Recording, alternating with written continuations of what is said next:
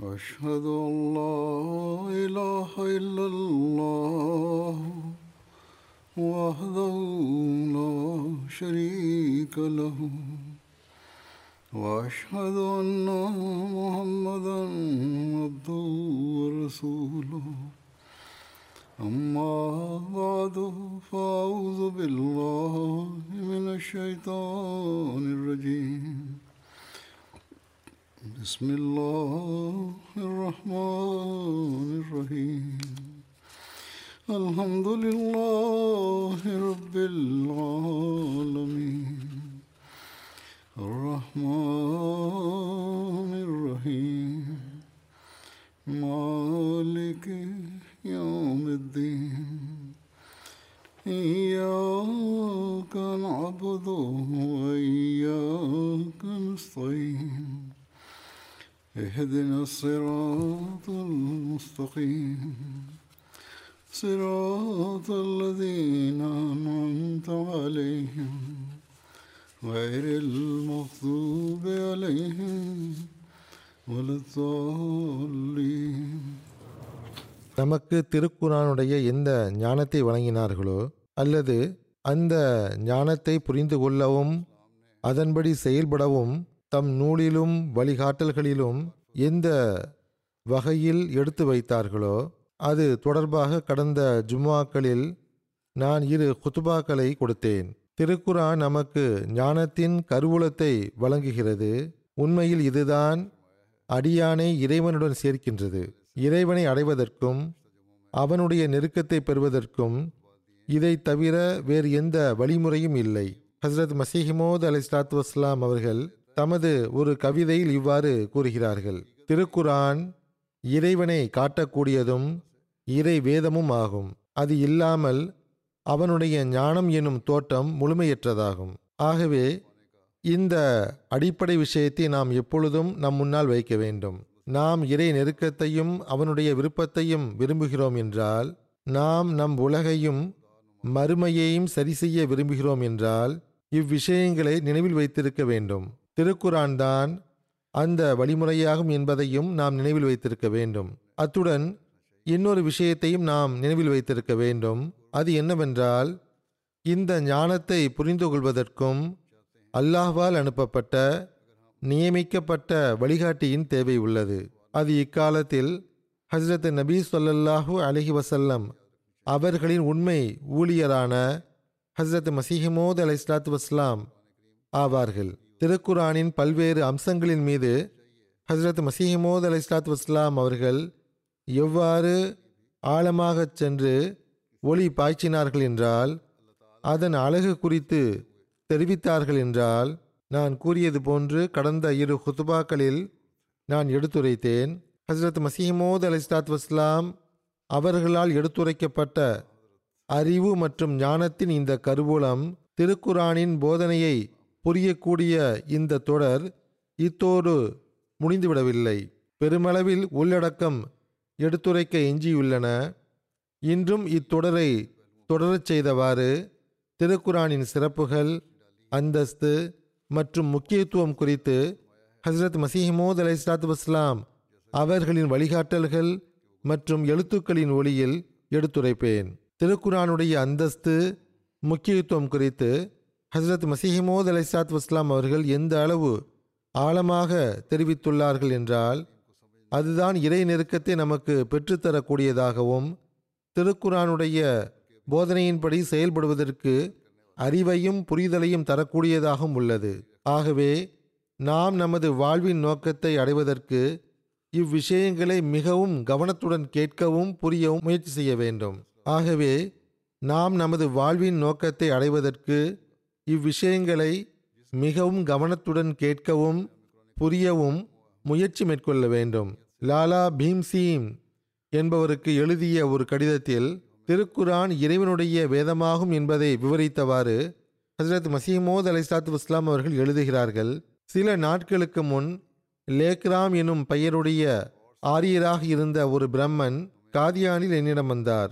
வேது இறைவனுடைய வேதமாகும், திருக்குரான் இறைவேதம் அல்ல என்று கூறினார்.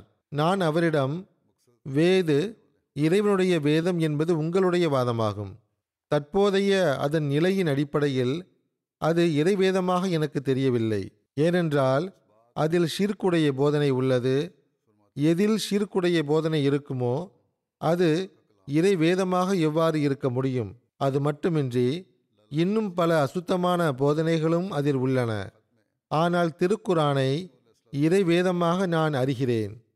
ஏனென்றால் அதில் ஷிர்குடைய போதனையும் இல்லை, அசுத்தமான போதனையும் இல்லை.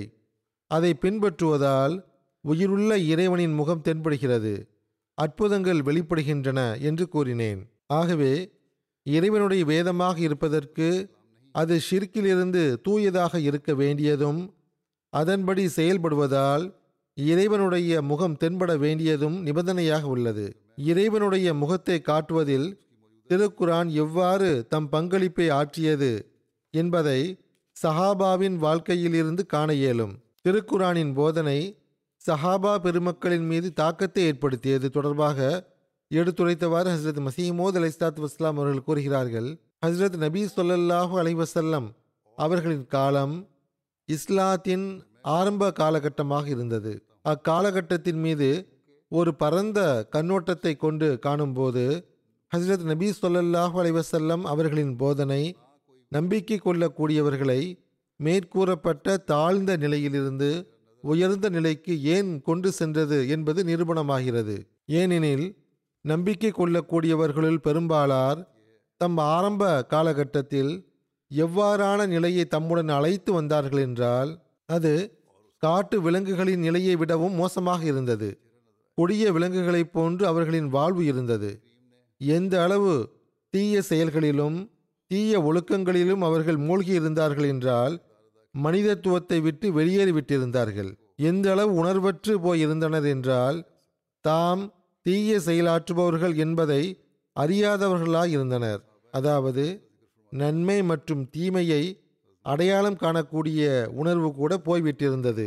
ஆகவே திருக்குரானோட திருக்குரானுடைய போதனையும் ஹசரத் நபி ஸல்லல்லாஹு அலைஹி வஸல்லம் அவர்களின் தோழமையும் அவர்கள் மீது செய்த முதல் தாக்கம் என்னவாக இருந்தது என்றால், தூய வாழ்வு எனும் ஆடையை கைவிட்டு நாம் முற்றிலும் நிர்வாணமாக உள்ளோம், தீய செயல்களின் அசுத்தத்தில் சிக்கியுள்ளோம் என்று அவர்கள் உணர்ந்து கொள்ள செய்தது. அவர்களின் முதல் நிலையை குறித்து உலாயிக்க கல் அன்ஆமி பல்ஹும் அதல் என்று அல்லாஹ் கூறியுள்ளார். அதாவது அவர்கள் கால்நடைகளை போன்றவர்கள் ஆவர். இன்னும் கூறுவதாயின் அவர்கள் அவற்றை விடவும் மிக கெட்டவர்கள். பிறகு ஹஜ்ரத் நபி ஸல்லல்லாஹு அலைஹி வஸல்லம் அவர்களின் தூய தோழமையும் அருளுக்குரிய திருக்குரானின் உள்ளம் கவரும் தாக்கத்தின் விளைவால் நாம் எந்நிலையில் வாழ்வை கழித்தோமோ அது காட்டு மிராண்டித்தனமான வாழ்வு ஆகும். அது முழுக்க முழுக்க தீய செயல்களால் சூழப்பட்டிருந்தது என்று அவர்கள் உணர்ந்து கொண்டனர். ஆகவே அவர்கள் பரிசுத்த ஆவியிலிருந்து ஆற்றலை பெற்று நற்செயல்களின் பக்கம் நகரத் தொடங்கினர். உதாரணமாக அவர்களுக்கு சாதகமாக வயதகும் பிரோஹிம் மின்ஹு என்று அல்லாஹ் கூறுகின்றான். அதாவது ஒரு தூய ஆன்மாவை கொண்டு இறைவன் அவர்களுக்கு உதவி செய்துள்ளான். நம்பிக்கை கொண்ட பிறகு ஓரளவுக்கு பொறுமையை கடைபிடித்த பிறகு மனிதனுக்கு கிடைக்கக்கூடிய மறைவான ஆற்றலாக இது உள்ளது. பிறகு இந்த ஆற்றல் கிடைத்த பிறகு அவர்கள் தம் குறைகள் மற்றும் பாவங்களை உணர்ந்து கொண்டு அவற்றின் துர்நாற்றத்தை வெறுக்கும் அந்த நிலையிலேயே இருந்து விடாமல் நன்மையை நோக்கி எந்த அளவு அடியெடுத்து வைத்தார்கள் என்றால் சீர்திருத்தத்தின் முழுமையில் பாதியை கடந்துவிட்டார்கள். பலவீனத்திற்கெதிராக நற்செயல்களை செய்ய ஆற்றல் உருவாகியிருந்தது. பலவீனங்கள் விலகிவிட்டது மட்டுமின்றி நன்மைகளில் முன்னேற்றம் கிடைத்து கொண்டே சென்றது. இவ்வாறு நடுத்தர நிலை அவர்களுக்கு கிடைத்தது. பிறகு அவர்கள் பரிசுத்த ஆவியின் ஆற்றலினால் பயனடைந்தவாறு தம் தூய செயல்களினால் ஷைத்தானை மிகைக்கக்கூடிய அந்த போராட்டங்களில் ஈடுபட்டார்கள். அப்போது அவர்கள் இறைவனை திருப்தி கொள்ள செய்வதற்காக எவ்வாறான போராட்டங்களை மேற்கொண்டார்கள் என்றால் அதைவிட அதிகமாக மனிதனால் நினைத்து கூட பார்க்க முடியாது. இறை வழியில் தம் உயிர்களை துச்சமாக மதித்தார்கள். இறுதியாக அவர்கள் ஏற்றுக்கொள்ளப்பட்டனர். இறைவன் அவர்களின் உள்ளங்களை தீமையை விட்டு முற்றிலும் ஒதுக்கிவிட்டான், நன்மையை நேசிக்கச் செய்தான். ஆக இதுதான் அவர்கள் மீது ஏற்பட்ட திருக்குரானின் தாக்கமாகும். அவர்கள் நிலத்தில் இருந்து எழுந்து வானில் மின்னும் நட்சத்திரங்களாக ஆனார்கள். அவர்களை குறித்து ஹஜ்ரத் நபி ஸல்லல்லாஹு அலைஹி வஸல்லம் அவர்கள் கூறியபோது, அவர்களில் ஒவ்வொருவரும் உங்களுக்கு வழிகாட்டி ஆவார்கள் என்றார்கள். திருக்குரானை பின்பற்றுவதால் மனிதன் இறை பண்புகளை வெளிப்படுத்துவனாக ஆகிவிடுகின்றான். இதை குறித்து எடுத்துரைத்தவாறு ஹஜ்ரத் மஸீஹ் மவ்ஊத் அலைஹிஸ்ஸலாத்து வஸ்ஸலாம் அவர்கள் கூறுகிறார்கள், எவர் திருக்குரானை பின்பற்றியவாறு அன்பு மற்றும் உண்மையை இறுதி எல்லை வரை கொண்டு செல்கிறாரோ அவர் நிழல் ரீதியாக இறை பண்புகளை வெளிப்படுத்துவோராக இருப்பார். பின்பற்றுவோராக இருப்பது மட்டுமே நிபந்தனை என்று, மாறாக நேசம் மற்றும் உண்மையை இறுதி எல்லை வரை கொண்டு சேர்ப்பது நிபந்தனையாகும். அதாவது அதன் கட்டளைகளின்படி முழுமையாக செயல்பட வேண்டும். அப்போது அவர் அல்லாஹ்வின் பண்புகளை வெளிப்படுத்துவோராக ஆகிவிடுவார். பிறகு அன்னார் கூறுகிறார்கள், இந்த அனைத்து விளைவுகளும் இந்த மிகுந்த ஆற்றல் மிக்க தன்மைகளை கொண்ட இறை வேதமாகிய திருக்குரானில் இருப்பதை நாம் காண்கிறோம். இறை சொற்களாக கருதப்படுகின்ற எந்த ஒரு சமுதாயத்து வேதமாக இருந்தாலும் சரி, அந்த மிகுந்த ஆற்றலும் தன்மையும் எந்த ஒரு வேதத்திலும் கிடையாது. அந்த வேதங்கள் நீண்ட காலம் கடந்து விட்டதனால் திரிக்கப்பட்டு மாற்றியமைக்கப்பட்டிருக்கலாம், அல்லது அதன் சொற்கள் மாறியிருக்காது, ஆனால் அதன் பொருள் திரிக்கப்பட்டிருக்கலாம், அல்லது இறுதி காலத்தில் பிரிவினைகளை நீக்குவதற்காக உலகின் அனைத்து மக்களையும் ஒரே வேதத்தில் ஒன்று சேர்ப்பதற்காக அந்த அனைத்து முந்தைய வேதங்களின் அருள்களையும் இறைவன் பிடுங்கியிருக்கலாம். இல்லை என்றால் வேறு என்ன காரணம் இருக்க முடியும்? திருக்குரான் மற்றும் ஹஜ்ரத் நபி ஸல்லல்லாஹு அலைஹி வஸல்லம் அவர்களை உண்மையாக பின்பற்றுவதால் இறை நேசர்களின் கூட்டத்தில் மனிதன் இணைய முடிகிறது. ஆனால் அந்த வேதங்களில் இந்த தன்மைகள் ஏன் காணப்படுவதில்லை? இதன் காரணமாகத்தான் அந்த வேதங்களை பின்பற்றுவோர் இறை நெருக்கத்தின் காரணமாக மனிதனுக்கு கிடைக்கக்கூடிய அந்த பரிபூரணங்களை மறுக்கின்றனர்.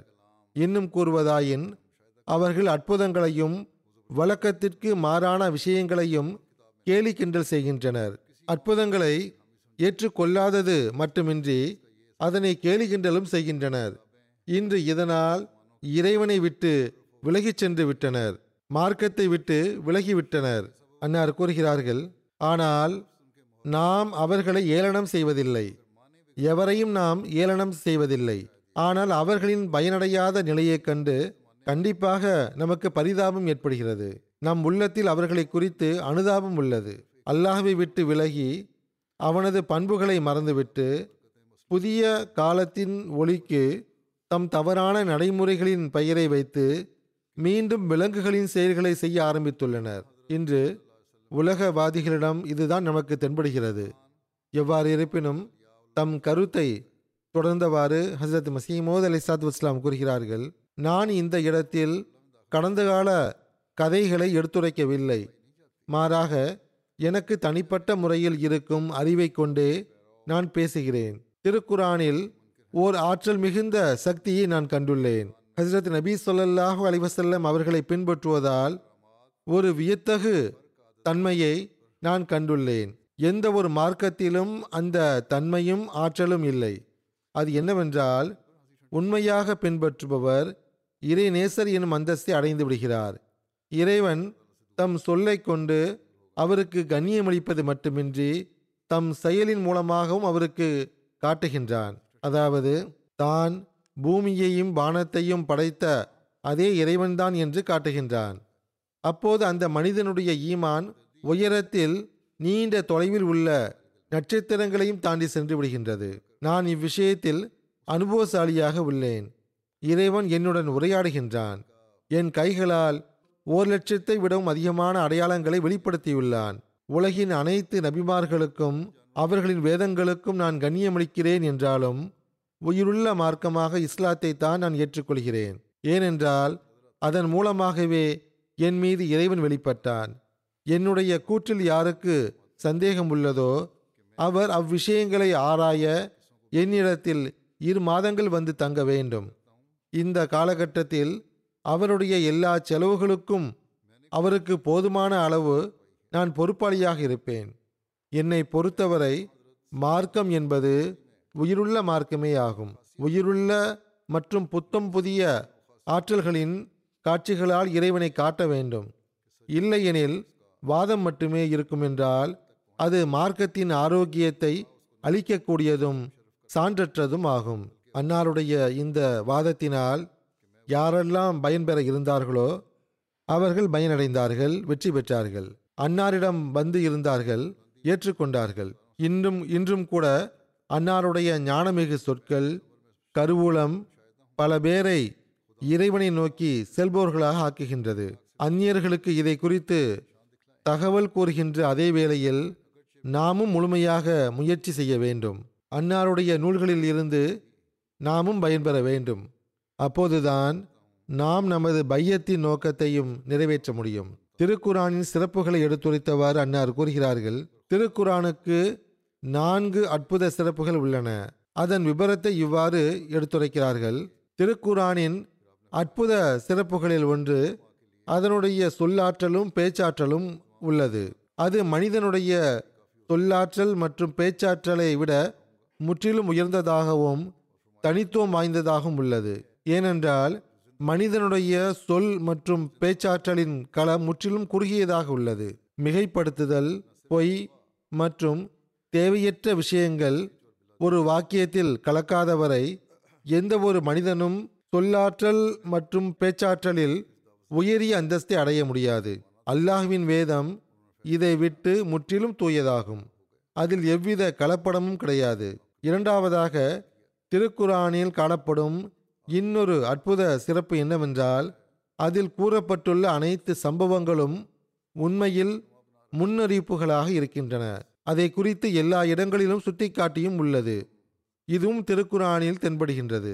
மூன்றாவதாக, திருக்குரானில் காணப்படும் அற்புத சிறப்பு என்னவென்றால் மனித இயல்பை அதன் முழுமை வரை கொண்டு செல்வதற்கு முழுமையான வழிவகைகளை அதன் போதனை தமக்குள் கொண்டுள்ளது.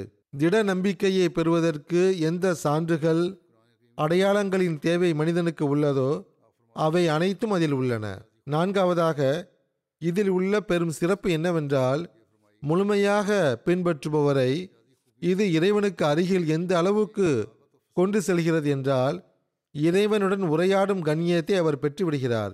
தெளிவான அடையாளங்கள் அவர் மூலமாக வெளிப்படுகின்றன. தூய உள்ளமும் உறுதியான ஈமானும் அவருக்கு கிடைத்து விடுகின்றன. முழுமையான நம்பிக்கையாளரின் மீது வானத்து அடையாளங்களின் அருள்களாக இருப்பவை இறைவனின் வேலையாகும். அதை ஒருவர் தனது சிறப்பாக கருதி கொள்ள முடியாது என்று திருக்குரானி இந்த நுட்பமான கருத்து நினைவில் இருத்த தகுந்ததாகும். முழுமையான நம்பிக்கையாளரின் தனிச்சிறப்பு என்பது இறையச்சம், தூய்மை, ஈமானிய ஆற்றல் மற்றும் உறுதித்தன்மை ஆகியவை மட்டுமே ஆகும். உதாரணமாக, ஒரு சுவரின் மீது சூரிய ஒளி படுகிறது என்றால் அந்த ஒளி அந்த சுவரின் தனிச்சிறப்பாகாது. ஏனெனில் அதை விட்டு அது விலகிச் சென்று விடவும் முடியும். சுவருடைய சிறப்பு என்பது அதன் அடித்தளம் ஒரு உறுதியான பாறையில் இருக்க வேண்டும். எவ்வாறான உறுதியை அது கொண்டதாக இருக்க வேண்டும் என்றால் உறுதியான கட்டடமாக அது இருக்க வேண்டும். எப்படிப்பட்ட வெள்ளம் வந்தாலும், வேகமாக காற்றுகள் வீசினாலும், புயலை போன்று மழை பெய்தாலும் அந்த சுவர் அசையக்கூடாது. ஆகவே ஈமானும் இவ்வாறான நிலையை கொண்டதாக இருக்க வேண்டும். திருக்குரானை இறைவனுடைய தூய வேதமாக கருதி அதன்படி செயல்படக்கூடிய எவ்வாறான நிலை இருக்க வேண்டுமென்றால் அதுதான் நமது ஈமானை உறுதிப்படுத்தக்கூடியதாக இருக்கும். இறைவனுடன் நம்மை இணைக்கும். எந்த ஒரு புயல் காற்றும் மழை காற்றும் எந்த ஒரு எதிர்ப்பும் மனிதனை அவனுடைய ஈமானிலிருந்து அசைக்க முடியாது. இதுதான் மனிதனுடைய சிறப்பு ஆகும். எப்பொழுதும் அவன் மீது இறை வேதத்தின் ஒளி விழுந்து கொண்டே இருக்க வேண்டும். அதை புரிவதற்கு அவன் முயற்சி செய்து கொண்டே இருக்க வேண்டும். பிறகு அன்னார் கூறுகிறார்கள், திருக்குரான் எவ்வாறான வேதம் என்றால் அதை பின்பற்றுவதால் துவாக்கள் ஏற்றுக்கொள்ளப்படுகின்றன. இந்த விஷயத்தை விளக்கியவர் அன்னார் கூறுகிறார்கள், திருக்குரானை முழுமையாக பின்பற்றக்கூடியவர் ஏற்றுக்கொள்ளப்படும் தகுதியை அடைந்து விடுகின்றார். இது திருக்குரானின் அற்புத தாக்கங்களில் ஒன்றாகும். அவருடைய துவாக்கள் ஏற்றுக்கொள்ளப்பட்டு இறைவன் தனது இனிய தாக்கமிகு சொற்களினால் அவருக்கு தகவலும் கொடுக்கின்றான். குறிப்பாக எதிரிகளுக்கு எதிராக அவருக்கு உதவி செய்கின்றான். ஆதரவளிக்கும் விதத்தில் தன் குறிப்பான மறைவான விஷயங்களை குறித்து அவருக்கு செய்தி அறிவிக்கின்றான். திருக்குரானில் அனைத்து வழிகாட்டல்களும் உள்ளன என்பதை விளக்கியவாறு ஹசரத் மசீஹ் மவ்ஊத் அலைஹிஸ்ஸலாத்து வஸ்ஸலாம் அவர்கள் கூறுகிறார்கள், அரேபியாவின் முஷ்ரிக்குகளை போன்று அந்த நாட்டின் வேதம் கொடுக்கப்பட்டோரும் குற்றச்செயல்களில் மூழ்கிவிட்டனர். கிறிஸ்தவர்களோ பரிகாரத்தின் மீது அழுத்தம் கொடுத்து அதன் மீது நம்பிக்கை வைத்து அனைத்து குற்றங்களும் நமக்கு ஆகுமானதாகும் என்று நினைத்து கொண்டனர். யூதர்கள் கூறியது என்னவென்றால், குற்றங்களை செய்ததன் காரணமாக நாம் சில நாட்கள் நரகில் இருப்போம், அதைவிட அதிகம் இல்லை என்றார்கள். இதை குறித்து அல்லாஹ் கூறுகின்றான், ذَلِكَ بِأَنَّهُمْ قَالُوا لَنْ تَمَسَّنَا النَّارُ إِلَّا أَيَّامًا مَعْدُودَاتٍ وَغَرَّهُمْ فِي دِينِهِمْ مَا كَانُوا يَفْتَرُونَ. நரக நெருப்பு எங்களை தீண்டினாலும் சில நாட்களுக்கு மட்டும்தான் என்று அவர்கள் கூறினார். இதன் காரணமாக அவர்களுக்கு துணிவும் தைரியமும் ஏற்பட்டது. அவர்கள் இவ்வாறான செயல்களை செய்த பிறகு தைரியம் எப்படி உண்டாயிற்று என்றால், நான் ஓதிய வசனத்தில் கூறப்பட்டது போன்று தங்களை சில நாட்கள் மட்டும்தான் நெருப்பு தீண்டும் என அவர்கள் கூறியதுதான். அவர்கள் இவ்வாறு பொய்யாக கருதி கொண்டனர். அதில் கர்வம் கொண்டதன் காரணமாக இந்த சிந்தனைகள் அவர்களிடம் உண்டாயிற்று. ஆகவே அரேபியாவில் வசித்த வேதம் கொடுக்கப்பட்டோரும் முஷ்ரிக்குகளும் மிகவும் தீய நடத்தையுடையவர்களாக ஆகிவிட்டிருந்தனர். தீமை செய்துவிட்டு தாம் நன்மை செய்ததாக கருதி வந்தனர். குற்றங்களை விட்டு விலகாமல் இருந்தனர். பொது அமைதியில் சீர்குலைத்து வந்தனர் பொது அமைதியை சீர்குலைத்து வந்தனர். ஆகவே இறைவன் தன் நபியுடைய கைகளில் ஆட்சியின் கடிவாளத்தை கொடுத்து அவர்களின் கைகளில் இருந்து ஏழைகளை காப்பாற்ற விரும்பினான். அரேபியா சுதந்திரமான ஆட்சியை கொண்ட நாடாக இருந்தது. அவர்கள் எந்த ஒரு எந்த ஒரு அரசனின் ஆட்சிக்கும் உட்பட்டு இருக்கவில்லை. ஆகவே ஒவ்வொரு பிரிவும் மிகவும் கட்டுப்பாடற்று துணிவுடன் வாழ்வை வாழ்ந்து வந்தது. அவர்களிடத்தில் தண்டனை வழங்கக்கூடிய எந்த ஒரு சட்டமும் இருக்கவில்லை. ஆகவே நாளுக்கு நாள் அவர்கள் குற்றங்களில் முன்னேறி கொண்டே சென்றனர். ஆகவே இறைவன் அந்த நாட்டின் மீது கருணை காட்டி ஹஜ்ரத் நபி ஸல்லல்லாஹு அலைஹி வஸல்லம் அவர்களை அந்த நாட்டிற்கு தூதராக மட்டுமின்றி அரசராகவும் அனுப்பி வைத்தான். மேலும் திருக்குரானை எவ்வாறான ஒரு சட்டத்தை போன்று முழுமையாக்கினான் என்றால், அதில் அரசாட்சி, சண்டை சச்சரவுகள், பொருளாதாரம் ஆகியவை குறித்து அனைத்து வழிகாட்டல்களும் உள்ளன. ஆகவே ஹஜ்ரத் நபி ஸல்லல்லாஹு அலைஹி வஸல்லம் அவர்கள் ஓர் அரசராக இருந்த காரணத்தால் அனைத்து பிரிவுகளுக்கும் அதிகாரியாக இருந்தார்கள். ஒவ்வொரு மார்க்க மக்களும் தம் வழக்குகளையும் அன்னாரை கொண்டு தீர்ப்பு வழங்க செய்தனர். ஒரு முறை ஒரு முஸ்லீம் மற்றும் ஒரு யூதனுடைய வழக்கு ஹஜ்ரத் நபி ஸல்லல்லாஹு அலைஹி வஸல்லம் அவர்களின் நீதிமன்றத்தில் வந்தது. இந்த சம்பவம் திருக்குரானிலிருந்து நிரூபணமாகியுள்ளது. ஹஜ்ரத் நபி ஸல்லல்லாஹு அலைஹி வஸல்லம் அவர்கள் ஆராய்ந்த பிறகு யூதன் உண்மையாளன் என்று உரிமை கோரிய முஸ்லிமுடைய வழக்கிற்கு தீர்ப்பு கூறினார்கள்.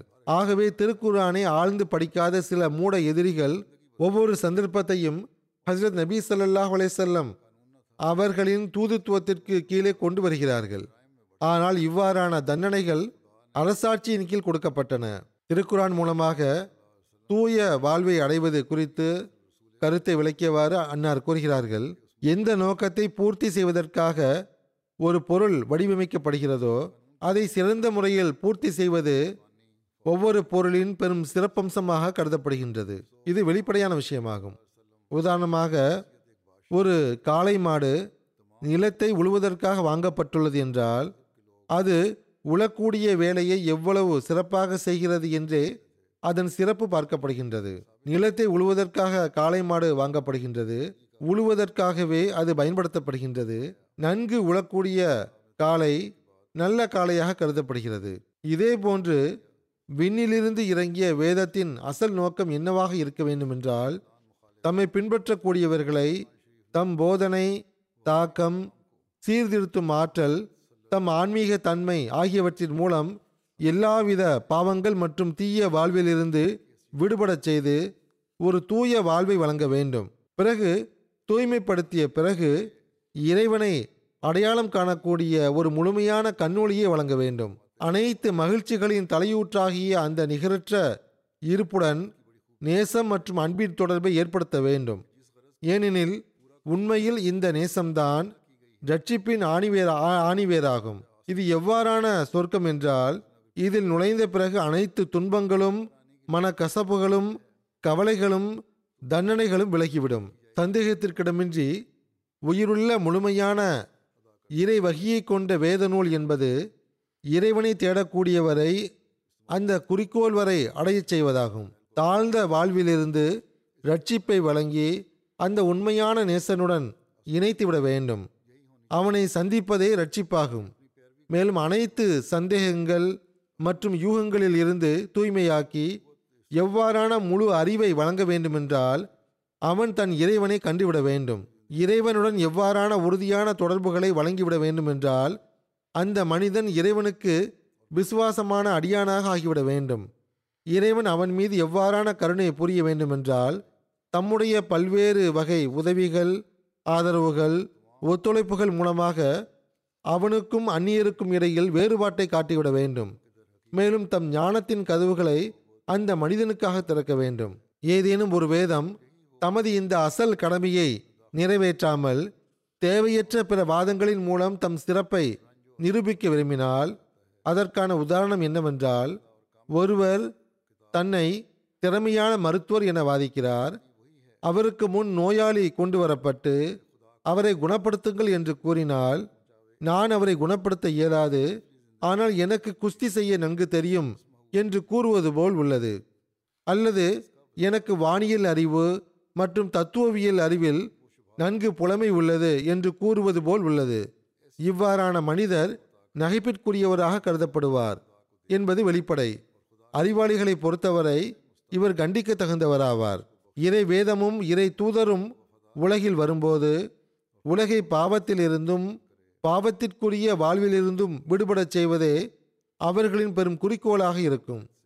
இறைவனும் தூய தொடர்புகளை ஏற்படுத்த வேண்டும் என்பது நோக்கமாக இருக்கும். உலக கல்விகளை அவர்களுக்கு கற்றுக் கொடுக்க வேண்டும் என்பதோ உலக கண்டுபிடிப்புகளை பற்றி தெரிவிக்க வேண்டும் என்பதோ அவர்களின் நோக்கமாக இருக்காது. சுருக்கமாக, இறை வேதத்தின் கடமை என்னவென்றால் அது இறைவனை சந்திக்க செய்ய வேண்டும். இறை இருப்பு குறித்து நிச்சய உறுதியை எனும் இடம்பரை கொண்டு சேர்க்க வேண்டும். இறைவனின் மகிமையையும் பிரமிப்பையும் உள்ளத்தில் அமரச் செய்து தீமை செய்வதை விட்டு தடுக்க வேண்டும். ஓர் அறிவாளி மற்றும் நீதியை கடைபிடிக்கும் நபரை பொறுத்தவரையில் இவ்விஷயத்தை புரிவது கடினம் அல்ல. இல்லையெனில் உள்ளத்தின் அழுக்கை நீக்க இயலாத, பாவத்தை வெறுக்கச் செய்யும் வகையில் தூய முழுமையான ஞானத்தை வழங்க இயலாத இவ்வாறான நூல்களை வைத்துக்கொண்டு நாம் என்ன செய்வது? தீமையின் பக்கம் தூண்டுகின்ற தொழுநோய் மிகவும் அபாயகரமான தொழுநோயாகும் என்பதை நினைவில் வைத்துக் கொள்ளுங்கள். இறைவனுடைய உயிருள்ள ஞானத்தின் தோற்றங்களும் அதன் பிரமிப்பும் மகிமை மற்றும் ஆற்றல் ஆகியவற்றின் அடையாளம் மலையை போன்று பொழியாதவரை இந்த தொழுநோய் ஒருபோதும் விலகாது. மனிதன் இறைவனை அவனுடைய அச்சுறுத்தும் ஆற்றலுடன் அருகில் காணாதவரை, உதாரணமாக ஓர் ஆடு இரண்டு அடி தூரத்தில் சிங்கத்தை பார்ப்பது போல், பாவத்தின் கொடிய உணர்வுகளை விட்டு மனிதன் தூயவனாக இருக்க வேண்டியது அவசியமாகும். கட்டுப்பாடற்ற முறையில் செய்யப்படும் மன இச்சைகளின் விருப்பங்கள் மின்னலை போன்று மனிதன் மீது விழுகின்றன. இறையச்சத்தின் சேமிப்பை ஒரு நொடியில் எரித்து விடுகின்றது. அதை விட்டு விலக இறைவனுடைய இறைவனுடைய மகிமை அந்த அளவுக்கு அவனுடைய உள்ளத்தில் அமர்ந்துவிட வேண்டும். அந்த அசுத்தமான உணர்வுகள் வலிப்பு நோயை போன்று மீண்டும் மீண்டும் வருகின்றன. தீமைகளை விட்டு விலகியிருக்கும் உணர்வுகளை தொலைத்து விடுகின்றது. தம்மால் செதுக்கப்பட்ட கடவுளை கொண்டு இவற்றை நீக்க முடியுமா என்ன? அல்லது தம்மால் உருவாக்கப்பட்ட சிந்தனைகளால் இவை அமுங்கிவிட முடியுமா என்ன? இவற்றை அமுக்கிவிட முடியுமா என்ன? அல்லது எந்த துன்பம் தம் உள்ளத்தை தீண்டக்கூட இல்லையோ அவ்வாறான பரிகாரத்தால் இவை தடுக்கப்பட்டு விடுமா என்ன? ஒருபோதும் கிடையாது. இது சாதாரண விஷயமல்ல. மாறாக ஓர் அறிவாளிக்கு அனைத்து விஷயங்களை விடவும் சிந்திக்கத்தக்கதாகும். இந்த வெட்கமின்மை மற்றும் தொடர்பின்மையின் விளைவால் வரக்கூடிய அழிவின் அசல் வேர் பாவமும் தீமையும் ஆகும். அதிலிருந்து எவ்வாறு பாதுகாப்பு பெறுவது? நிச்சய இன்பங்களை யூகத்தின் அடிப்படையில் யூகத்தை அடிப்படையாக கொண்டு மனிதன் விட்டுவிட முடியாது என்பது வெளிப்படை. அதாவது சில நிச்சய இன்பங்கள் உள்ளன. இது இன்ஷா அல்லாஹ் நமக்கு கிடைக்கும், பிறகு கிடைக்கும் என்று யூகம் செய்தல். அன்னார் கூறுகிறார்கள். ஆனால் ஒரு உறுதியான விஷயத்தை இன்னொரு உறுதியான விஷயத்தின் காரணமாக விட்டொழிக்கலாம். உதாரணமாக காட்டை குறித்து ஒரு திட நம்பிக்கை உள்ளது. அந்த காட்டில் பல மான்களை எளிதாக நாம் வேட்டையாடி விடலாம் என்று நம்புகிறோம். இந்த நிச்சய உறுதியின் தூண்டுதலினால் காலெடுத்து வைக்க முயற்சிக்கிறோம். அப்போது அங்கு அந்த காட்டில் ஐம்பது சிங்கங்கள் உள்ளன என்றோ ஆயிரக்கணக்கான கொடிய மலைப்பாம்புகள் உள்ளன, அவை வாய் வாயை திறந்து கொண்டு காத்திருக்கின்றன என்று இன்னொரு நிச்சய உறுதி கிடைக்குமென்றால் நாம் நம் எண்ணத்தை விட்டு விடுவோம். அதே போன்று இவ்வாறான உறுதி உறுதியின்றி பாவமும் விலகிச் செல்லாது. பாவத்தை நீக்கும் வழிமுறை என்னவென்றால், நாம் இந்த பாவத்தை செய்வோம் என்றால் அவை நம்முடைய தனிப்பட்ட தற்காலிக இன்பங்களாக இருக்கின்றனதான். ஆனால் நாம் ஒரு காட்டுக்கு வேட்டைக்காக செல்லும் போது அங்கு சிங்கமும் உள்ளன, மலைப்பாம்புகளும் உள்ளன. அவற்றின் அச்சம் அங்கு நம்மை வேட்டையாட விடாது. இதே போன்றுதான் பாவத்தை விட்டு தப்ப முடியும். இறைவனுடைய பிடி மிகவும் கடினமானது என்ற நிச்சய உறுதி ஏற்பட வேண்டும். நாம் பாவம் செய்தால் அவனது பிடிக்குள் வந்து விடுவோம் என்ற உறுதி ஏற்பட வேண்டும். அன்னார் கூறுகிறார்கள், உலோகம் உலோகத்தால் தான் உடைகிறது. இறைவனுடைய மகிமை மற்றும் அச்சம் ஆகியவற்றின் உறுதி எவ்வாறானதாக இருக்க வேண்டுமென்றால், அது கவனமின்மை எனும் திரையை துண்டு துண்டாக்கிவிட வேண்டும். உடலில் எவ்வாறான ஒரு நடுக்கத்தை ஏற்படுத்த வேண்டுமென்றால், மரணத்தை மிக அருகில் காட்ட வேண்டும். எவ்வாறான அச்சம் உள்ளத்தில் மிகைக்க வேண்டுமென்றால், தீமையை தூண்டும் ஆன்மாவின் அனைத்து தொடர்புகளும் முறிந்துவிட வேண்டும். மனிதன் ஒரு மறைவான கையினால் இறைவன் பக்கம் இழுத்துச் செல்லப்பட வேண்டும். அவனுடைய உள்ளம் எவ்வாறான உறுதியால் நிரம்பிவிட வேண்டும் என்றால், நிச்சயமாக இறைவன் உள்ளான், அவன் துணிவுள்ள குற்றவாளிகளுக்கு தண்டனை அளிக்காமல் விடுவதில்லை என்ற உறுதி கிடைக்க வேண்டும். ஆகவே ஓர் உண்மையான தூய்மையை தேடும் ஒருவர் இந்த தேவையை நிறைவேற்றாத இவ்வாறான நூலை வைத்துக்கொண்டு என்ன செய்ய முடியும்? ஆகவே நான் ஒவ்வொருவருக்கும் தெளிவுபடுத்த விரும்பும் விஷயம் என்னவென்றால், இந்த தேவைகளை பூர்த்தி செய்யக்கூடியது திருக்குரான் மட்டுமே ஆகும். இதன் மூலமாக இறைவன் பக்கம் மனிதனுக்கு ஓர் ஈர்ப்பு உருவாகிறது. மேலும் உலக நேசம் தணிந்து விடுகின்றது. திருக்குரானை பின்பற்றுவதனால் மிகவும் நுட்பத்திலும் நுட்பமாக இருக்கக்கூடிய அந்த இறைவனை இறுதியில் தன்னை வெளிப்படுத்தி விடுகின்றான். அந்த இறைவன் ஆற்றல் வாய்ந்த அந்த இறைவனின் ஆற்றல்களை பிற சமுதாயங்கள் அறியாது. திருக்குரானை பின்பற்றும் மனிதனுக்கு இறைவனே அதனை காட்டிக் கொடுக்கின்றான் எனும் சொற்றொடர் நினைவில் வைக்க தகுந்ததாகும். மேலும் வானவர்களின் உலகில் அவனை உலாவரச் செய்கின்றான். நான் இருக்கிறேன் எனும் குரலின் மூலமாக தன் இருப்பு குறித்து அந்த இறைவனே செய்தி அறிவிக்கின்றான். ஆக திருக்குரானை குறித்து இந்த அறிவும் புரிதலும் தான் இருக்க வேண்டும். இந்த போதனையின் செயல் ரீதியான அம்சம் நம் மூலமாக வெளிப்பட வேண்டும். இல்லையெனில் பிற மார்க்கங்களைப் போன்று நமது வாதமும் வெறும் வாதமாக மட்டுமே இருக்கும். இவ்வேதம் சீர்திருத்துகின்றது, பிற வேதங்கள் சீர்திருத்துவதில்லை என்று அன்னார் கூறியுள்ளார்கள். ஏனென்றால் அவற்றின் போதனைகள் முழுமையானது கிடையாது. ஆகவே அவை சீர்திருத்துவதில்லை. நாம் திருக்குரானை ஒப்புக்கொள்கிறோம் என்றால், பிறகு சீர்திருத்தம் ஏற்படவில்லை என்றால் அதில் தவறு நம்முடையதாகும். ஏனென்றால் அன்னார் கூறியது போன்று முழுமையாக பின்பற்றுவது அவசியமாகும். முழுமையாக பின்பற்றவில்லை என்றால் எவ்வாறு சீர்திருத்தம் ஏற்பட முடியும்?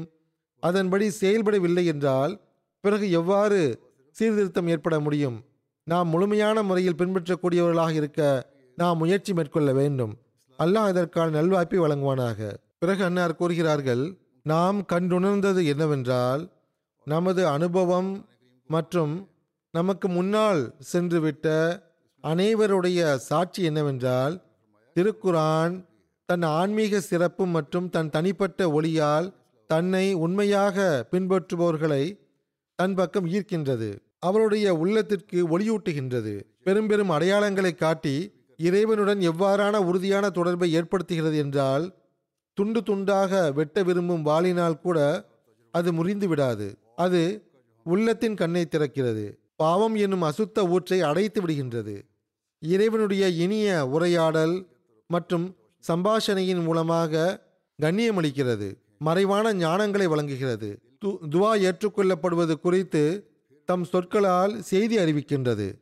திருக்குரானை உண்மையாக பின்பற்றுவோரை எதிர்க்கும் ஒவ்வொருவர் மீதும் இறைவன் தன் அச்சுறுத்தும் அடையாளங்களை வெளிப்படுத்தி தன் வேதத்தை பின்பற்றும் அந்த அணியா அடியாருடன் தாம் இருப்பதாக தெரிவித்து விடுகின்றான்.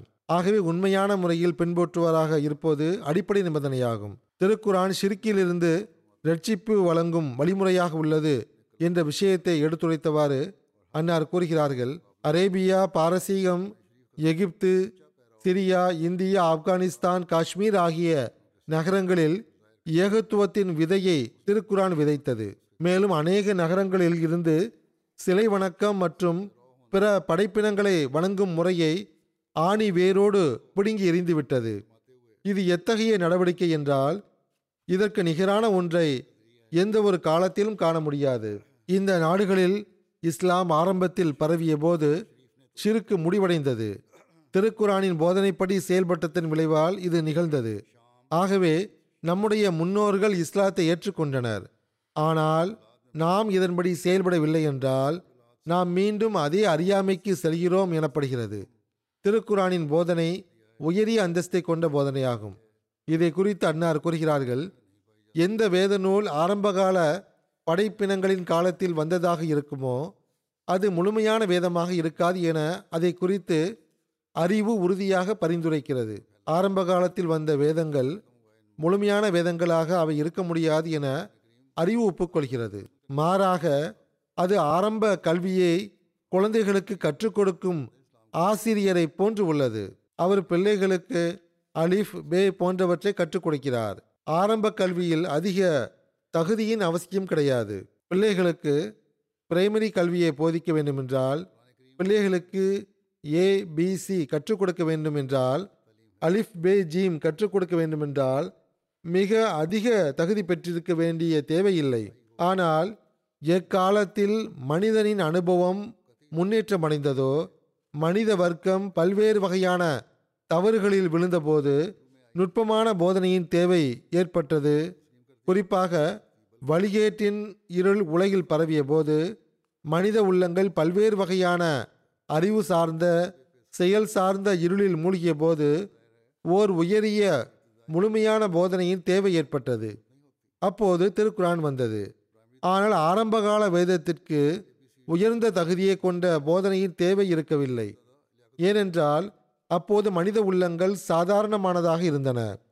அவற்றில் இருளும் வழிகேடும் இன்னும் குடிகொண்டிருக்கவில்லை.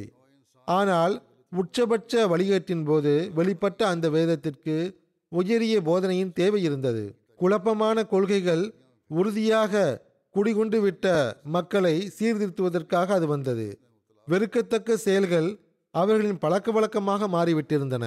திருக்குரானின் போதனை எப்போது வந்தது என்றால் அப்போது மனித மூளை முதிர்ச்சி அடைந்திருந்தது. அவன் புரிந்து கொள்ள ஆரம்பித்திருந்தான். தீமைகளும் உச்சபட்ச நிலையை அடைந்திருந்தன. மனிதன் அதில் அதில் மூழ்கி கொண்டிருந்தான். அப்போது அவனுடைய மூளைக்கேற்ப போதனையும் வந்தது. திருக்குரான் உலகளாவிய வேதமாக இருப்பது குறித்து அன்னார் கூறுகிறார்கள். படைப்பினங்களின் ஆரம்ப காலகட்டத்திலும் மனித குலத்திற்கு ஓர் இல்ஹாமிய வேதம் கிடைத்தது என்பது முற்றிலும் சரியானதாகும். ஆரம்ப காலகட்டத்தில் மனிதனுக்கு ஒரே ஒரு இல்ஹாமிய வேதம் மட்டும் ஏன் கொடுக்கப்பட்டது? ஒவ்வொரு சமுதாயத்திற்கும் தனித்தனி வேதங்கள் ஏன் கொடுக்கப்படவில்லை என்று இங்கு யாராவது கேள்வி கேட்பார் என்றால் அதற்குரிய பதில் என்னவென்றால் ஆரம்ப காலத்தில் மனிதனுடைய எண்ணிக்கை மிக குறைவாக இருந்தது. சமுதாயம் என்று அழைக்கப்படுவதை காட்டிலும் அந்த மக்களுடைய எண்ணிக்கை குறைவாக இருந்தது. ஆகவே அவர்களுக்கு ஒரே ஒரு வேதம் போதுமானதாக இருந்தது. பிறகு உலகில் மனிதன் பரவிவிட்ட போது பூமியின் ஒவ்வொரு நிலத்துண்டில் குடியிருந்தவர்களும் ஒரு சமுதாயம் என்று அழைக்கப்பட்ட போது நீண்ட தொலைதூர பயணமின்றி ஒரு சமுதாயம் இன்னொரு சமுதாயத்தின் நிலையை முற்றிலும் அறிய முடியாத நிலை ஏற்பட்ட போது அவ்வாறான காலகட்டத்தில் ஒவ்வொரு சமுதாயத்திற்கும் தனித்தனி தூதரும் தனித்தனி இல்ஹாமிய நூலும் கொடுக்கப்பட வேண்டும் என இறைவனின் ஞானமும் பொருத்தமான நடவடிக்கையும் விரும்பியது. ஆகவே அவ்வாறுதான் நிகழ்ந்தது. பிறகு உலகில் மனித எண்ணிக்கை அதிகரித்த போது சந்திப்பதற்கு வழிவகைகள் திறந்தபோது ஒரு நாட்டில் வசிப்பவர்கள் இன்னொரு நாட்டில் வசிப்பவர்களை சந்திக்க வழிவகைகள் ஏற்பட்ட போது இன்னின்ன நிலங்களில் மனித இனம் வசிக்கிறது என தெரிய வந்த காலகட்டத்தில் இவர்கள் அனைவரையும் மீண்டும் ஒரே சமுதாயமாக ஆக்க வேண்டும் என இறைவன் நாட்டம் கொண்டான். பிரிவினைக்கு பிறகு மீண்டும் அவர்களை ஒன்று சேர்க்க வேண்டும் என அவன் விரும்பினான். ஆகவே அனைத்து நாடுகளுக்காகவும் ஒரே வேதத்தை இறைவன் அனுப்பினான்.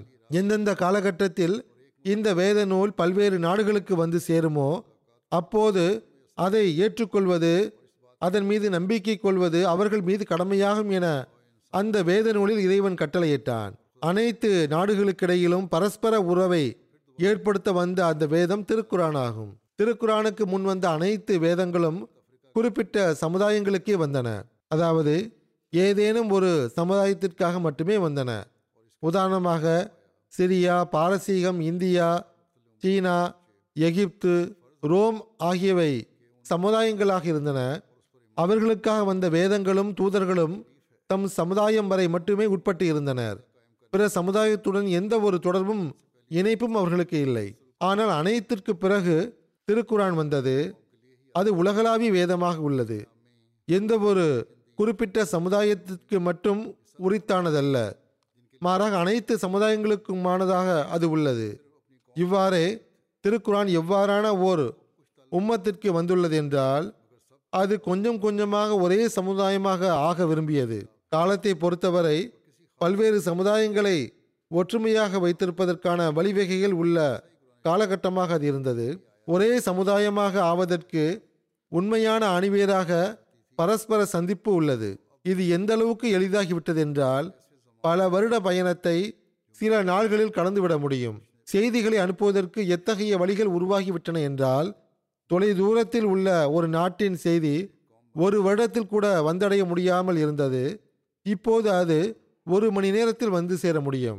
காலகட்டத்தில் எப்படிப்பட்ட மாபெரும் புரட்சி உருவாகிறது என்றால், நாகரீக நதியோட்டம் எப்படிப்பட்ட திசையை நோக்கி செல்கிறது என்றால், முழு உலகிலும் பரவியுள்ள அனைத்து சமுதாயங்களையும் ஒரே சமுதாயமாக ஆக்க இறைவன் நாடியுள்ளான் என்பது தெளிவாக தெரிகிறது. ஆயிரக்கணக்கான வருடங்களாக பிரிந்து போய் இருந்தவர்களை மீண்டும் சேர்க்க இறைவன் விரும்புகின்றான். மேலும் இச்செய்தி திருக்குரானில் உள்ளது. மேலும் திருக்குரான் தான் பகிரங்கமான முறையில் இந்த வாதத்தை செய்துள்ளது. அது உலகில் உள்ள அனைத்து சமுதாயங்களுக்காக வந்துள்ளது என்று கூறுகிறது. அல்லாஹ் திருக்குரானில் யா யுஹன்னாசு இன்னி ரசூலுல்லாஹ் இலைக்கும் ஜமியா என்று கூறியுள்ளான். அதாவது அனைத்து மக்களிடமும் நீர் கூறிவிடுவர் நீர் கூறிவிடுவீராக, நான் உங்கள் அனைவருக்காகவும் தூதராக வந்துள்ளேன். பிறகு கூறுகின்றான், ஒமா அர்சல்னாக இல்லா ரஹமத்தல் இல்லா ஆலமீன். அதாவது நாம் உம்மை அனைத்து உலகங்களுக்கும் ஓர் அருளாகவே அனுப்பியுள்ளோம். பிறகு கூறுகின்றான், லிய கூன லில் ஆலமீன நதீரா. அதாவது நாம் எதற்காக உம்மை அனுப்பியுள்ளோம் என்றால் முழு உலகிற்கும் நீர் எச்சரிக்கை வழங்கிவிடுவீராக.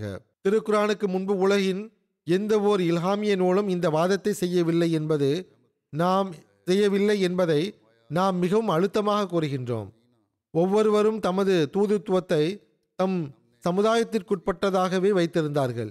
எந்த அளவுக்கென்றால் எந்த நபியை கிறிஸ்தவர்கள் இறைவனாக ஆக்கிவிட்டார்களோ அவருடைய நாவிலிருந்தும் கூட, நான் இஸ்ரவேலர்களின் ஆடுகளை தவிர வேறெவற்றின் பக்கமும் அனுப்பப்படவில்லை என்ற வார்த்தையை வெளிப்பட்டது.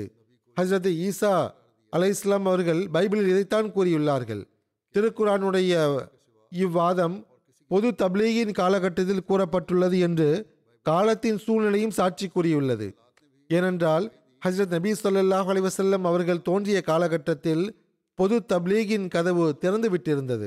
திருக்குரான் இறங்க நான்கு காரணங்கள் இருந்தன என்பதை பற்றி எடுத்துரைத்தவாறு ஹஜ்ரத் மசீமோத் அலைஹிஸ்ஸலாத்து வஸ்ஸலாம் அவர்கள் கூறுகிறார்கள், ஒவ்வொரு பொருளுக்கும் நான்கு காரணங்கள் உள்ளன. அதாவது காரண காரியங்கள். முதலாவதாக இல்லத்தை ஃபாயிலி என்பதாகும். அதாவது அதை செய்யக்கூடியவன் யார் என்பதாகும். அதற்கான காரணங்கள் பார்க்கப்படுகின்றன. அடுத்து இல்லத்தை சூரி, அதாவது அதற்கு வெளிப்படையான செயல் ரீதியான காரணங்கள் என்ன என்பதாகும். அடுத்தது இல்லத்தை மாதி என்பதாகும். அதாவது அதனுடைய உலக பயன் என்ன என்பதாகும். அடுத்தது இல்லத்தை காயி, அதாவது அதற்கான அசல் காரணம் என்ன, இப்பொருள்களின் அடிப்படையான ஒட்டுமொத்த காரணம் என்ன என்பதாகும். இந்த இடத்தில் திருக்குரானின் நான்கு காரணங்களை எடுத்து கூறியுள்ளார்கள். அன்னார் கூறுகிறார்கள், அதனுடைய இல்லத்தை ஃபாயிலி, அதாவது இந்த வேதத்தை இறக்கியவன் அலிஃப் லா மீம் ஆவான். அலிஃப் லா மீம் என்பதன் பொருள் என்னை பொறுத்தவரை நானே அல்லாஹ் அனைவரையும் விட அதிக ஞானமுள்ளவன் ஆவேன் என்பதாகும். அதாவது மனித படைப்பின் நோக்கத்தை அல்லாஹ் அறிவான். இல்லத்தை மாதி உடைய பயன் என்பது தாலிக்கல் கிதாப் ஆகும். இது எல்லோரையும் விட அதிக ஞானமுள்ள இறைவனிடமிருந்து வந்துள்ளது. அதன்படி செயல்பட்டு பெரும் பயன்களை பெற முடியும். இல்லத்தை சூரி வெளிப்படையான காரணம் என்பது என்பது லா ரைபஃபி என்பதாகும். அதாவது இவ்வேதத்தின் சிறப்பு பரிபூரணமும் சிறப்பும் பரிபூரணமும் எதுவென்றால் இதில் எவ்வித சந்தேகமோ ஐயமோ கிடையாது. எத்தகைய அழகிய போதனை என்றால் அதனுடன் எதுவும் போட்டியிட முடியாது. அதில் உள்ள விஷயங்கள் உறுதியானவையாகவும் அதன் வாதங்கள் சான்றுகளை கொண்டதாகவும் பிரகாசமானதாகவும் உள்ளன. இல்லத்தே காயி அடிப்படை காரணம் என்பது புதலில் முத்தகீன் ஆகும். அதாவது இவ்வேதம் இறக்கப்பட்டதன் உண்மையான குறிக்கோள் நோக்கம் என்னவென்றால் இரையச்சமுடையவர்களுக்கு நேர்வழி காட்ட வேண்டும் என்பதாகும். இதுதான் ஓர் உண்மையான மார்க்க நூலின் நோக்கமாக இருக்க வேண்டும். சூரா பக்ராவின் முதலாவது இரண்டாவது மற்றும் மூன்றாவது வசனங்களுக்கு மொழியாக்கம் செய்தவாறு ஹசரத் மசீஹ் மவ்ஊத் அலைஹிஸ்ஸலாத்து வஸ்ஸலாம் கூறுகிறார்கள், இரையச்சம் என்பது எத்தகைய உயரிய அந்தஸ்தை கொண்ட அவசிய விஷயமாக ஆக்கப்பட்டுள்ளதென்றால் திருக்குரானுடைய அடிப்படை காரணமாக அது ஆக்கப்பட்டுள்ளது. ஏனென்றால் அடுத்த சூறாவை ஆரம்பிக்கும் போது அலிஃப் லா மீம் தாலிகல் கிதாப் லா ரைப ஃபீ ஹுதல்லில் முத்தகீன் என்று கூறியுள்ளார். எனது கொள்கை என்னவென்றால் திருக்குரானின் இந்த வரிசமைப்பு பெரும் காரணத்தை கொண்டுள்ளதாகும். இறைவன் இதில் நான்கு காரணங்களை குறிப்பிட்டுள்ளான். அதாவது நான்கு காரண காரியங்கள், இல்லத்தே ஃபாயிலி, இல்லத்தே மாதி, தூரி மற்றும் காயி ஆகிய நான்கு. ஒவ்வொரு பொருளுடனும் இந்த நான்கு காரணங்கள் தான் இருக்கின்றன. திருக்குரான் மிகவும் முழுமைத்தன்மையுடன் இதை காட்டுகின்றது. அலிஃப் லா மீம் என்பதில் சுட்டி காட்டப்பட்டுள்ளதாவது மிகவும் ஞானமுள்ள அல்லாஹ் இவ்வேதத்தை ஹஜ்ரத் நபி ஸல்லல்லாஹு அலைஹி வஸல்லம் அவர்கள் மீது இறக்கியுள்ளான். அதாவது இறைவன் அதை செய்யக்கூடியவனாக உள்ளான். தாலிக்கல் கிதாப் இது இல்லத்தை மாதியாகும். அதாவது வெளிப்படையாக நம்மிடத்தில் ஒரு நூல் உள்ளது, இது வேதமாகும். இதன்படி செயல்பட்டு மனிதன் தன் குறிக்கோளை அடைய முடியும். இல்லத்தி சூரி என்பது லா ரைப ஃபீ ஆகும். எல்லா பொருளிலும் சந்தேகமும் ஐயமும் தவறான எண்ணங்களும் தோன்ற வாய்ப்புள்ளது. ஆனால் திருக்குரான் எப்படிப்பட்ட வேதம் என்றால் அதில் எவ்வித சந்தேகமும் ஐயமும் இல்லை. லா ரைபு என்பது இதற்காக வந்துள்ளது. இதில் எவ்வித ஐயமும் இல்லை என்பது இந்த வேதத்தின் மகிமையாக இறைவன் இதை எடுத்துரைக்கும் போது கூறியுள்ளான். ஒவ்வொரு நல்ல இயல்பும் நட்பேறு பெற்ற இயல்பும் இதை கேட்டு மகிழ்ச்சியில் துள்ளி குதிக்கும்.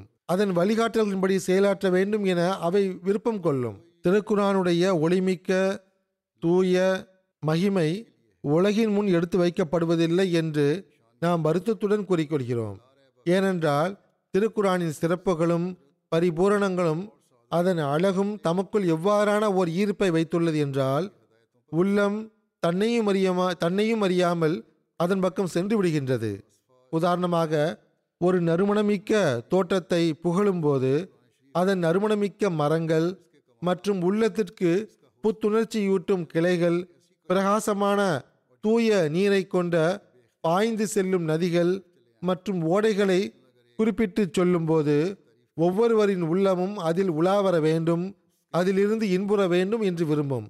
அதில் ஓடக்கூடிய சில நீரூற்றுகள் எவ்வாறு உள்ளன என்றால் நாள்பட்ட நோய்களையும் அழிவை தரும் நோய்களையும் குணமாக்கும் என்றும் அதை குறித்து கூறும்போது மக்கள் இன்னும் உத்வேகத்துடனும் நாட்டத்துடனும் அங்கு செல்வார்கள்.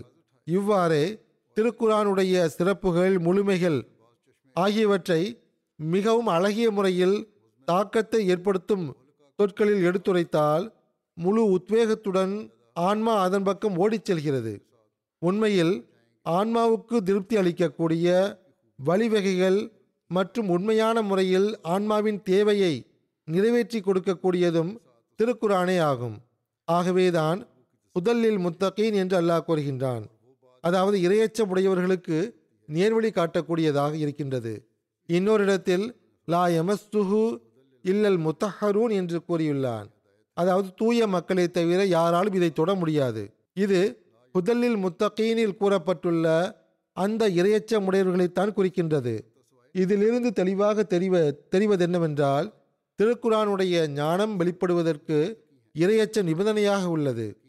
ஆனால் இக்காலத்தின் பெயரளவிலான ஆலிம்கள் இரையச்சத்தை விட்டு முற்றிலும் விலகியுள்ளனர்.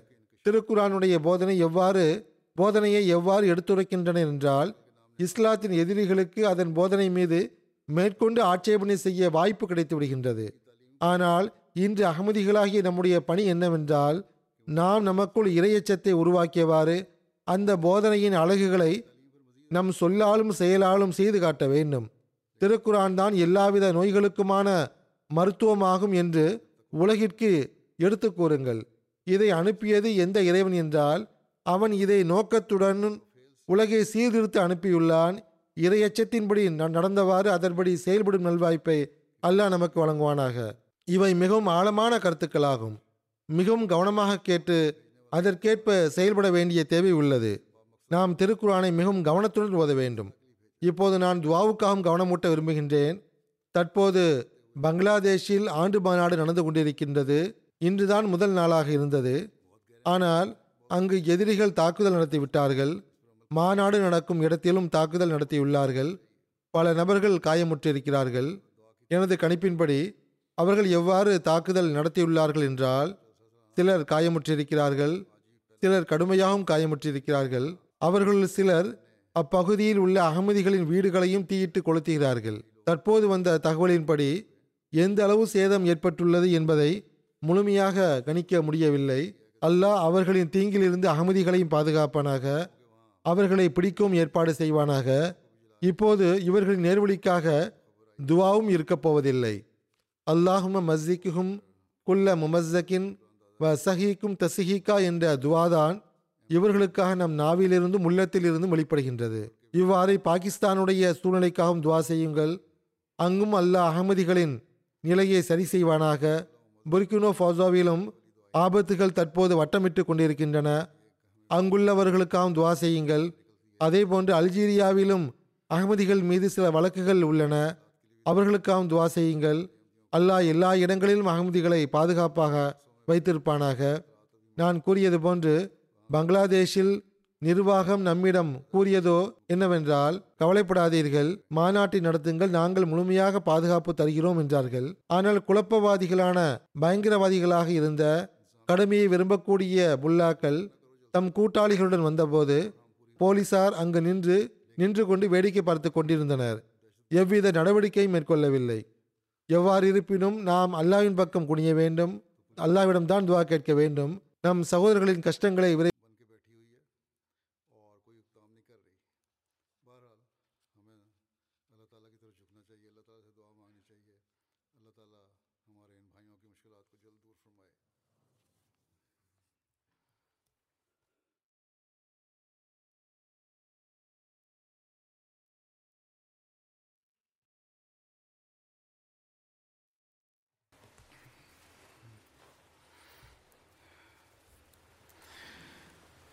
Alhamdulillah, Alhamdulillah, nahmaduhu wa nasta'inuhu wa nastaghfiruhu wa nu'minu bihi wa natawakkalu alayhi wa na'udhu billahi min shururi anfusina wa min sayyi'ati a'malina. من يهده الله فلا مضل له ومن يضلل فلا هادي له ونشهد أن لا إله إلا الله ونشهد أن محمدا عبده ورسوله. عباد الله رحمكم الله إن الله يأمر بالعدل والإحسان وإيتاء ذي القربى وينهى عن الفحشاء والمنكر والبغي يعظكم لعلكم تذكرون. اذكروا الله يذكركم وادعوه يستجب لكم وَلَذِكْرُ اللَّهِ أَكْبَرُ.